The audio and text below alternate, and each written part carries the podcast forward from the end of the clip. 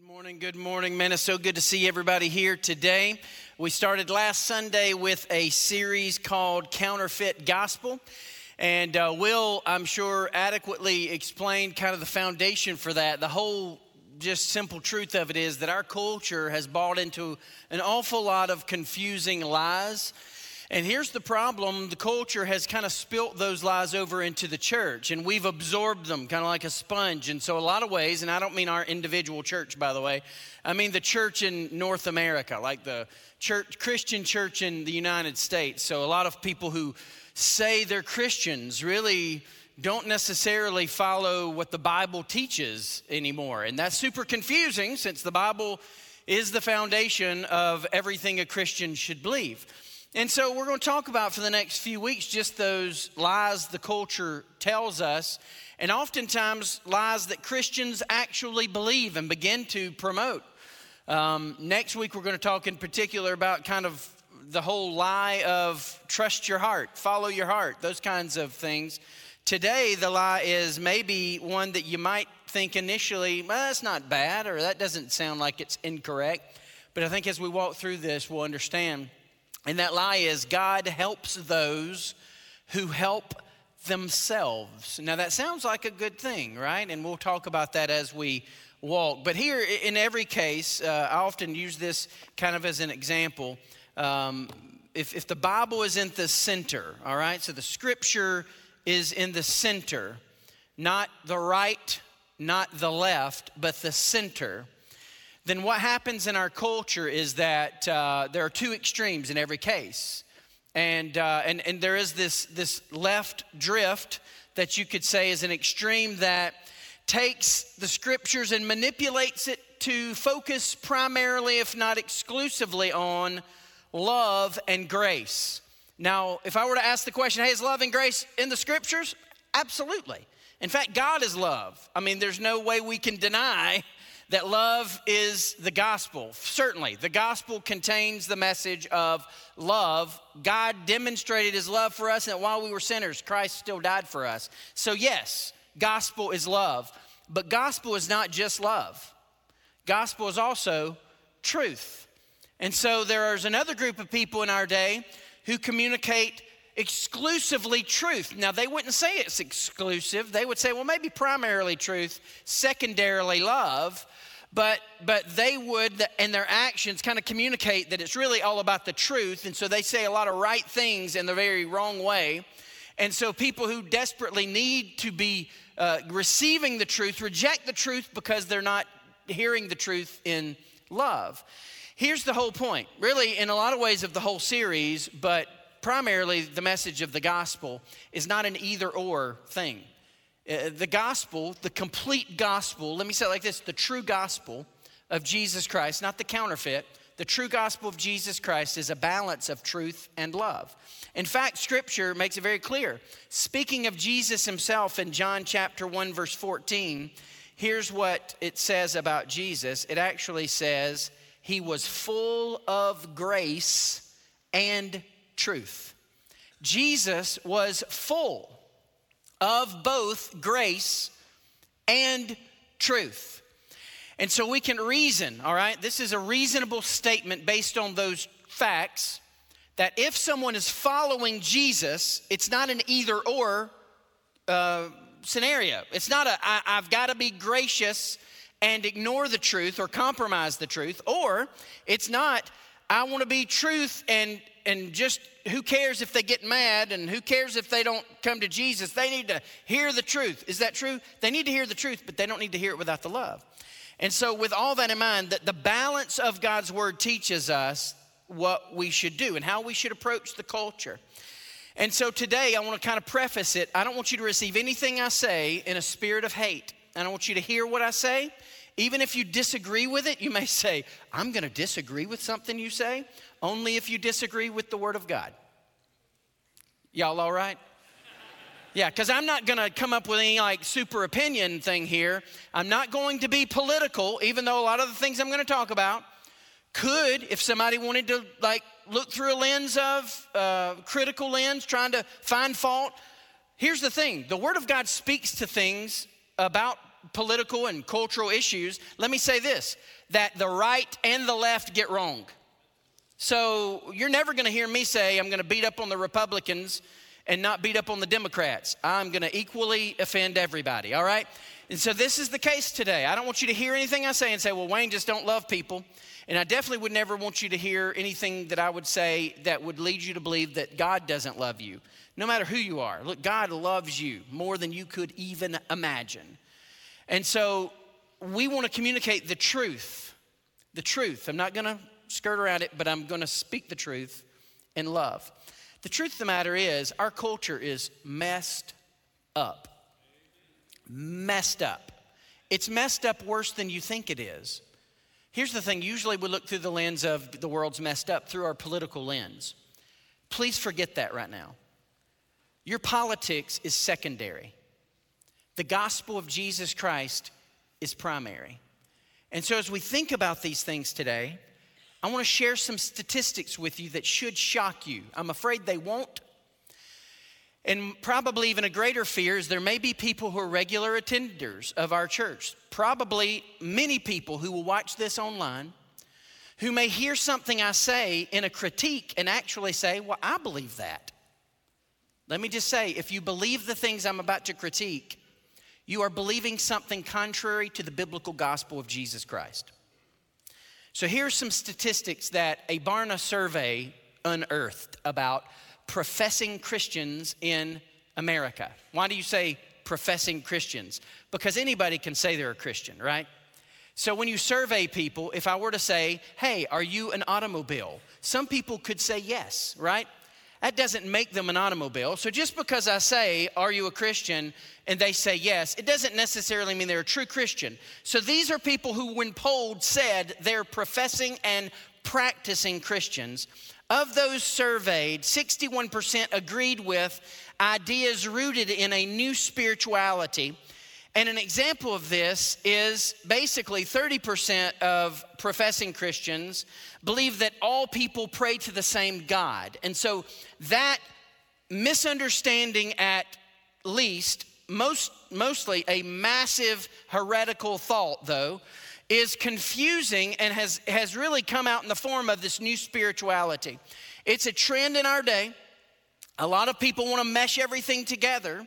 And they would love to say the people in a cubicle across from them who, who worship a different God in a different religion, let's just use one as an example and say uh, Hinduism, uh, or let's just go and say uh, uh, Muslim, the faith, and Allah, uh, that, that Allah and Jehovah are one God, and we all just really pray to the same God. Let me just say, that's not what the Bible teaches, all right? And it's going to be really super elementary today. And maybe some people are going to be like, oh, really? I think it's important, look, that you understand the Bible actually, you look at the Old Testament in particular and start thinking through stories that you've probably heard. Think about when Elijah prayed for fire to fall from heaven. There were four hundred prophets of Baal. Baal is a false, false god, all right? He wasn't real. And these guys were, were calling out, and they were cutting themselves. They were praying to God, and Baal didn't do nothing. Why? Because Baal didn't exist. But, but Elijah prayed to the one true God, and God brought down fire from heaven. So just because somebody believes in God doesn't mean they believe in your God, okay? They don't believe in the one true God. So this is a simple little thing, but it's important for us to understand that we do not all pray to the same God. That's not true. That's not biblically accurate. fifty-four percent of people who profess to be Christians hold to a postmodern view, or at least really begin to attach themselves to postmodern ideologies. And, and if you are like, what in the world is postmodernism? That sounds really crazy. Just to be real simple, it's a critique, basically, easiest definition. It's just a critique of rationalism or objectivity. And so I've been studying this kind of stuff for like twenty years. When I was, when Amy and I first went to seminary, they were talking about how postmodernism was going to take over the world. It has, all right? The ideology of postmodern thought has taken over. And it is part of what we struggle with in our culture. And look, if you're fifteen years old today and you're like, I don't know half these words he's talking about, you're going to get this. Listen, because postmodern thought tells you that you can believe something and it be true, And then your friend over here can believe something totally contradictory and it be true too. It's like, it's like a critique against objectivity. It's a critique against rationalism. It's a critique against realistic thought, like truth. It's a critique against the idea that truth is truth and fallacy is fallacy. Now, again, this may be something you've never really thought about. Listen to this. Up can't be down. Why is that? Because two opposing truths can't be truth simultaneously. It's either up or it's down. It's you're either broke or you're not, right? You got money or you don't have money. You you either are good looking. No, I'm kidding. I'm not going to go there. But, you know, it's either, it's either true or it's not true. I mean, we get this in, in our own, again, subjective bubbles, but we want to define the terms in our culture. Our culture has taught us that we have, listen, subjective truth. That it's subjective. My subjective opinion and my experience, my personal experience can make it true for me, even if it's not true for you. That is a lie straight from hell, guys. That is not okay. Christians do not believe that. Well, Wayne, I do. Christians do not believe that. You, if you're a follower of Jesus, believe that truth is truth. And we don't have the right, we don't have the authority to change or manipulate what is actually true. But postmodern thought has permeated the church culture in our country so that, and I'll give you a very real example next week. I'm planning to, if I have the guts to. I, I'm, I'm going to give you examples of how churches have given themselves over to subjective truth. But here's the thing. The danger for the church is that without objective truth, the gospel is nothing but a call to a clubhouse to get together, to get encouraged, and have a pep talk every Sunday. There's no power in a gospel that isn't completely true. It's just, it's just absolute. You ask, listen to this. I'm, I'm being very serious. You ask any Muslim in the world who is a true Muslim, they will say that no one who isn't a Muslim is going to heaven. Why is that? Because they believe in objective truth too. They just think we're all wrong and they're all right. So understand, this is not the only belief system that believes in objective truth, but that is Christianity. Christianity is a belief in one truth. There's other problems, though, in our culture that are kind of seeping over into the church. twenty-nine percent of professing Christians believe ideas based on secularism. Now, the idea of secularism is, is basically that there's a priority system, and that in the priority system, scientific method has become primary and God's word becomes secondary. Let me just say, that's not what a Christian believes. A Christian doesn't believe that the Word of God is subject to science, or that God, more importantly, is subject to science. Why? Because God actually made science, not Al Gore. I, I'm just joking. That was a bad, that was the internet he created. I'm sorry. Only old people will get that joke. But needless to say, God created science. There's nothing that is scientific that God actually didn't actually ordain. He's the prime mover. He's the first cause. He's the causeless cause. So look, we're not anti-science. I absolutely believe science. You know why? Because science is just a result of God. Um, but here's the thing. Sometimes we take scientific method and we try to prioritize it above God. And that's what a secularist does. A secularist actually says, I believe science over faith. And at the end of the day, here's the irony of a secularist logic. A secularist logic will actually say that with one on one side of his mouth. He'll say, you know what, I, I, science is science. Trust the science. Everybody will say, trust the science. But at the same time, they're inconsistent. A secularist, a true secularist, is inconsistent if they then go to another extreme and say, well, I trust the science until the science contradicts what I want it to say. And there's many cases when this is the case. And again, I'm not, uh, this is not politics. This is, I'm trying to give you real life cultural examples. Let me give you a real real life one. The, the idea of the gender controversy. I call it a controversy. It's so confusing why it's a controversy. But here's what I want you to understand. You may say, oh, I can't believe you're talking about this. He's about to step on a landmine. I can't believe it. But here's what you need to understand. The fact of the matter is, gender is actually part of the study we used to take in, class, in school called biology. You know, biology is actually a form of science, and science actually says there is gender. I mean, I, this is not crazy, okay? So with, with that, here's the deal. I'm just saying we pick and choose.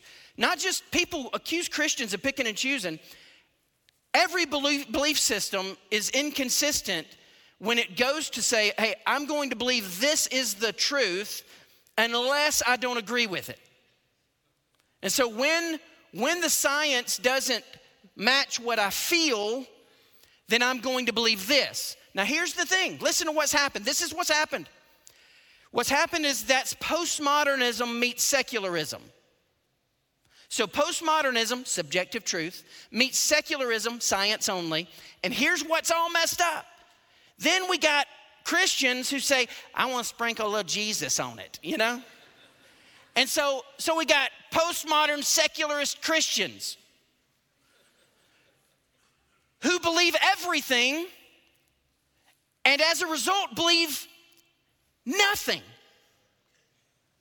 You're okay, I'm okay. And I'm just wanting you to hear, I love you too much to let you believe that trash. It's not okay to believe anything. It's not okay to believe in any God. It's not okay to follow your heart. We'll talk about that next week. And it's not okay to believe that somehow you're the prime mover in your life and that God is going to help you just because you're helping yourself. Because what that does is it makes you the central character of the story. It makes you the one who the world revolves around. And God's just your helper. God's just your advisor. Well, I'm living my life. I've got this plan. I'm checking on God. Hey, I'm hey, I'm a Christian. So I'm going to call out to God. I'm going to say, hey, God, is this is my plan okay with you? Hey, God, I've got it all mapped out. Here's, what, here's the college I want to go to. Is that cool with you? you? You like my plan? See, that's the way that we think. If we're not careful, that's how Christians ought to be. That's not how Christians ought to be. That's basically, hey, God will help those who help themselves. I'm going to do my part, and then I'm going to ask God, hey, God, would, would you help and bless what I'm doing? That's like God being the secondary influence. Here's the deal. God is our first source. So above all things else that we hear today, God is our first source. And the reason we don't embrace this idea, exclusively anyway, that God helps those who help themselves is because even though that might feel very American and moral of us to say, because does God honor hard work? Absolutely. Is God going to bless you if you work hard? And, and uh, well, you, you better work hard if you want to eat and have a house for sure. And is God going to honor that? I think God's going to honor hard work. Absolutely. He's not going to honor laziness. So there are some truths related to this, but the problem with saying God's going to help those who help themselves, what it does is it makes us the first cause. It makes us the first source. It makes us the one who starts first by helping themselves and then saying, if we help ourselves, God is going to help me. And in a way, I want you to listen to this and don't turn me off, okay? Because I'm going to say a word that some of y'all are going to immediately go, well, I thought that was a good thing. I say that all the time. And that is like, if you ever are guilty of, and I say guilty because you shouldn't do it. If you're ever guilty of saying, well, that's just karma. I believe in karma. I believe in karma. Don't raise your hand, all right? I believe in karma. What goes around comes around. So I want to do this. I'm going to do good. Why am I going to do good? Because I want good to come back to me. What is that? That's a work. That's a works-based logic. Plain and simple. You know what separates Christian theology from every other belief system in the world? You don't believe that what you did saves you. You don't believe that anything you've done earned you salvation in heaven. But karma, actually, this idea, this, this philosophy that has its roots in New Age and Hinduism and all kind of other belief systems, that, that logic is basically a logic that teaches if you do good, good will come back to you. And you know what? Hey, if not in this life, here's what people who believe in reincarnation, in the life to come. And you may have just heard somebody talk about karma. Maybe your favorite singer talks about karma and you just thought that was cool. Look, Christians believe in sowing and reaping, which may be in some people's minds similar. It's not really that similar, because at the end of the day, you know where you get the seed to sow? God. You ain't even got seed to sow unless God gave it to you. So we don't believe in any system that depends on us as the prime source. This is not radical Christianity. This is biblical Christianity. And so when we come back to the word, here's the thing. We understand God is our first source. He's the one who starts it all, and it changes everything about how we believe and everything about how we view the culture and how we reach the lost. And so let's read now. I know that's a big introduction. Most of it has been random scriptures pulling in the introduction, but I want to look at Matthew nine. Turn in, turn on your Bibles to Matthew nine, verse nine. We're going to read to thirteen, and it's the story of Jesus. If there's anybody we want to look at to follow, it's Jesus, right? So let's read this passage, and then we're going to get into three specific things we see in the text, and then we'll, we'll hopefully have some application to take home. Matthew nine nine, Jesus passed on from there, and he saw a man called Matthew sitting at the tax booth, and he said to him, "Follow me." And Matthew rose and he followed Jesus. And as Jesus reclined at the table in the house, behold, many tax collectors and sinners came and were reclining with Jesus and his disciples. And when Pharisees saw this, Pharisees were the religious elitists of the day. When the Pharisees saw that Jesus was chilling uh, with some sinners, uh, they didn't like it. They said to his disciples, "Why does your teacher eat with tax collectors and sinners?" But when he heard it, he said, "Those who are well have no need of a physician, but those who are sick, go and learn what this means. I desire mercy and not sacrifice, for I came not to call the righteous, but sinners," your translation may say sinners, "to repentance." So this is the word of God. This is what Jesus came to do. He came and he called Matthew. Matthew's one example of the twelve that he called. But he called Matthew out of a sinful practice. You may say tax collectors. Does that mean the I R S are terrible, sinful people? No worse than you, right? In this case, Matthew was actually part of a tax system that was that was crooked. You may say, okay, sounding like the I R S. Not really, all right? This system was much more of a, a system based on, on thievery. And so the Romans would find Jews to be tax collectors, and they would say, you collect this much tax, and the tax collectors would add to that amount and collect extra for themselves. They were thieves, all right? And so that's why they always lump tax collectors with sinners in the Bible. They were thieves, they were crooks. And so when Jesus is hanging out with sinners, it messed with the religious people, man. They did not understand it. They didn't get it. Why? Because the religious folk aren't supposed to hang out with sinners.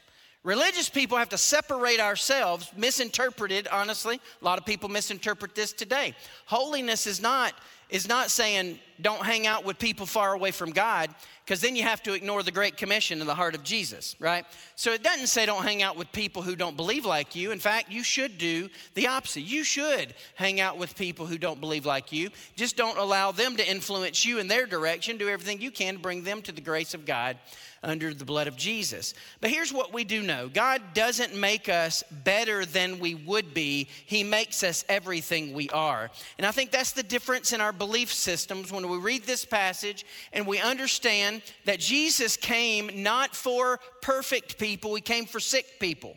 And that's the good news. The first point here is that, hey, you're sick. You're sick. I'm sick.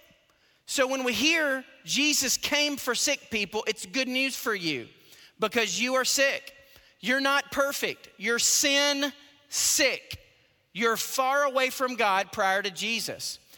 And so it's not, it, it, this is why we don't condemn people who aren't Christians. This is why we don't, we're not judgmental jerks. It's why we're not hypocrites who are self-righteous. It's because we understand the only thing that separates us from them is the grace of God. There's nothing about me that deserves to be saved. Jesus saved me. And so with that, I recognize I'm sick. Look at Romans chapter eight, verse one through three. Paul says, "There's therefore now no condemnation for those who are in Christ Jesus, for the law of the Spirit of life has set you free in Christ Jesus from the law of sin and death. For God has done what the law weakened by the flesh, could not do. What's he saying? He's saying that Jesus did what works couldn't do. Jesus did what karma couldn't do, all right? Jesus did what legalists couldn't do. Jesus did what the law couldn't do. You're trying to work your way to heaven, you're going to fail. Jesus has come and he actually broke it open, man. Jesus came and he did for us what we could not do for ourselves, because he says God has done what the law weakened by the flesh could not do by sending his son Jesus in the likeness of sinful flesh, and for sin, he condemned sin in the flesh. So Jesus did what we couldn't do. So here's the deal. The gospel doesn't teach us to try harder and God will meet us halfway. That is not the gospel. The gospel is this: what you couldn't do for yourself, God did for you. What I could not do for myself, God did for me. And this is why we call it good news. The good news of the gospel is that you didn't have to work for it and earn it. Jesus has done the work. So you are sick. Romans five twelve says, just as sin came into the world through one man and death through sin, and so death spread to all men because all have sinned. What's that story right there? Romans five twelve, Paul saying, when Adam sinned in the garden, all of us became sin sick. We're not sinners because we sin. We sin because we're sinners. Side note, super important. What that means is before Jesus saves us, we are we are sinners and, and dead in our identity. You may say, well, why is that something important to point out? Because in our culture, when you're having conversations and you're trying to, in, in a loving way, please, before God, hear me, never communicate the gospel in a hateful way. That's not how Jesus did it. So when you're sitting and you're having a conversation with somebody in a loving way, trying to communicate the love of God to them, and they were to possibly say, well, you're not, you don't understand me. Yeah, I know you want to say this is sin, but this isn't sin like an action I do. This is, this is part of who I am. And you may say, what are you talking about? Any number of things, but I'm sure some things come to your mind. People say, well, this is part of my identity. This is who I am. This is not something I do. And I would say, all sin is that way, guys. That's nothing new. And so the debate should never be, oh, it's it's not about identity. It's about an action. You're choosing to do that. It doesn't matter if they're... At the end of the day, look, we're born sinners. And every one of us are going to be far away from God and have been far away from God until we came to faith in Jesus Christ. Second Corinthians five seventeen, my favorite verse in the Bible, says, if any man be in Christ, he's a new creation. Old things have passed away. Behold, all things have become new. What's that mean?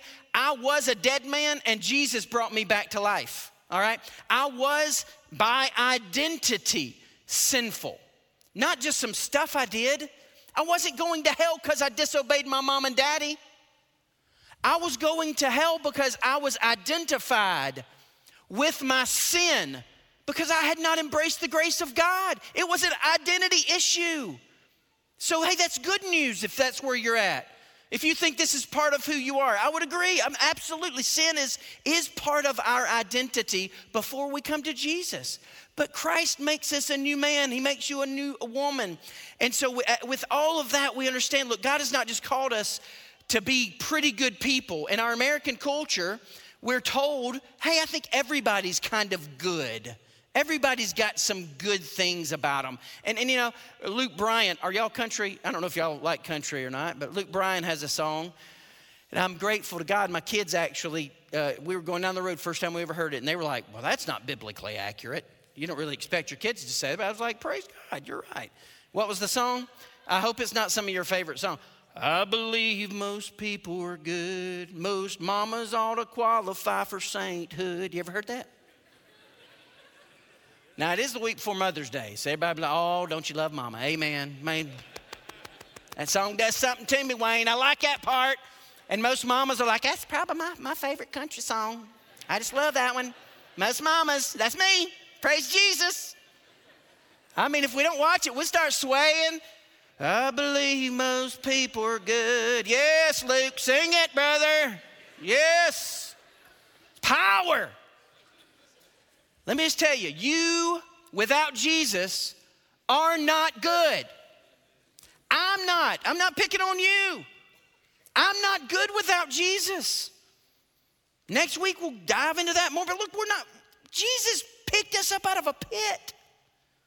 And that's why we can't condemn the world.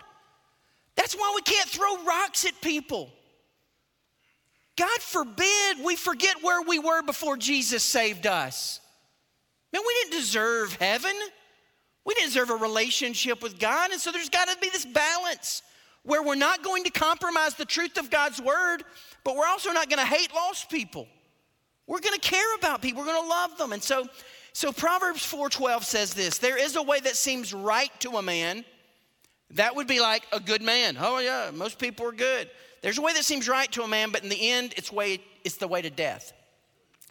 And so we understand Scripture teaches us that we are not naturally good. The culture has sold us a self-centered logic that refuses to admit our faults. In fact, not going to be popular here, but we have been conditioned to be victims in every case. In every case. Look, if I won't even go there. I started to use an example. I'm not going to, because here's the deal. Every, every example is in your life. Every single day of your life, you're surrounded by victims. And guess what? Look in the mirror. Because we've begun to believe the lie that somehow we're the victim and that we're not guilty of anything and that there are no consequences to our actions. Look, we are conditioned to be the victim, but we resist admitting that we have a problem. What's the problem? You're sick. I'm sick. I am sin sick. Before Jesus, I was sin sick and bound for eternal punishment. But after Jesus, I'm saved.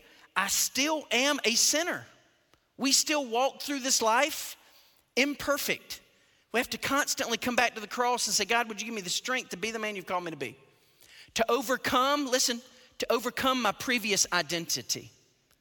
Because I am no longer identified by sin and shame. I want to be identified by Jesus Christ, who paid for my sin. I am a Christ follower. I'm a Christian. Literally, first time the word was ever used. Little Christs. I'm a Christian. I want to follow Jesus. So we are sick, but secondly, Jesus heals. This is the good news. That once we admit we are sick, now this is the big problem. If you don't want to admit you're sick, you can't be healed. If you don't want to admit you've got a problem called sin, then there's never going to be a day where you embrace the answer, the cure to your sickness. Because we are sick, Jesus heals. I want to read Isaiah fifty-three, five and six. It's not going to be on the screen, so if you want the reference, that's it. Isaiah fifty-three, five and six. Listen to this. But he was pierced for our transgressions. He was crushed for our iniquities. Upon him was the chastisement that brought us peace, and with his wounds we were healed. All we like sheep have gone astray. We're sick. We've all gone astray. We've turned everyone to his own way. And the Lord has laid on him the iniquity of us all. What's that mean? You are sick, but Jesus heals.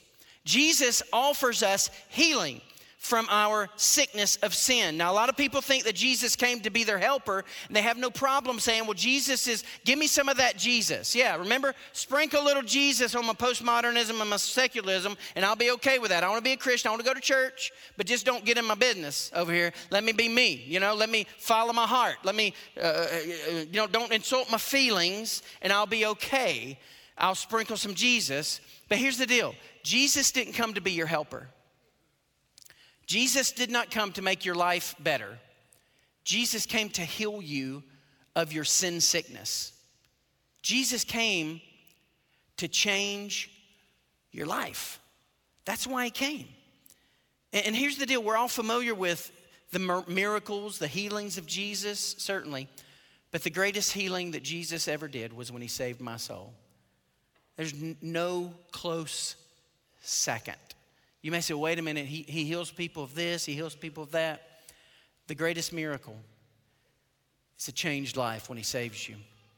And so the counterfeit gospel teaches that God exists for you. But the Bible teaches that you exist for God.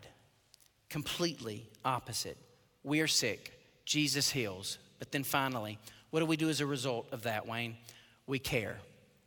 because we remember how lost we were and we, we experience the loving and the healing of our sin-sick soul, it changes the way that we respond to a lost and dying world. Wayne, why is our church so geared toward reaching lost people? Why do we want to plant new campuses? Why? When's big, when's big enough, big enough? Holy cow. I mean, I, I can hear people saying, the fact of the matter is, we just want to care and love people. We have a message we believe the world is hungry for. And we care about them enough to take them the message with a balance of grace and truth.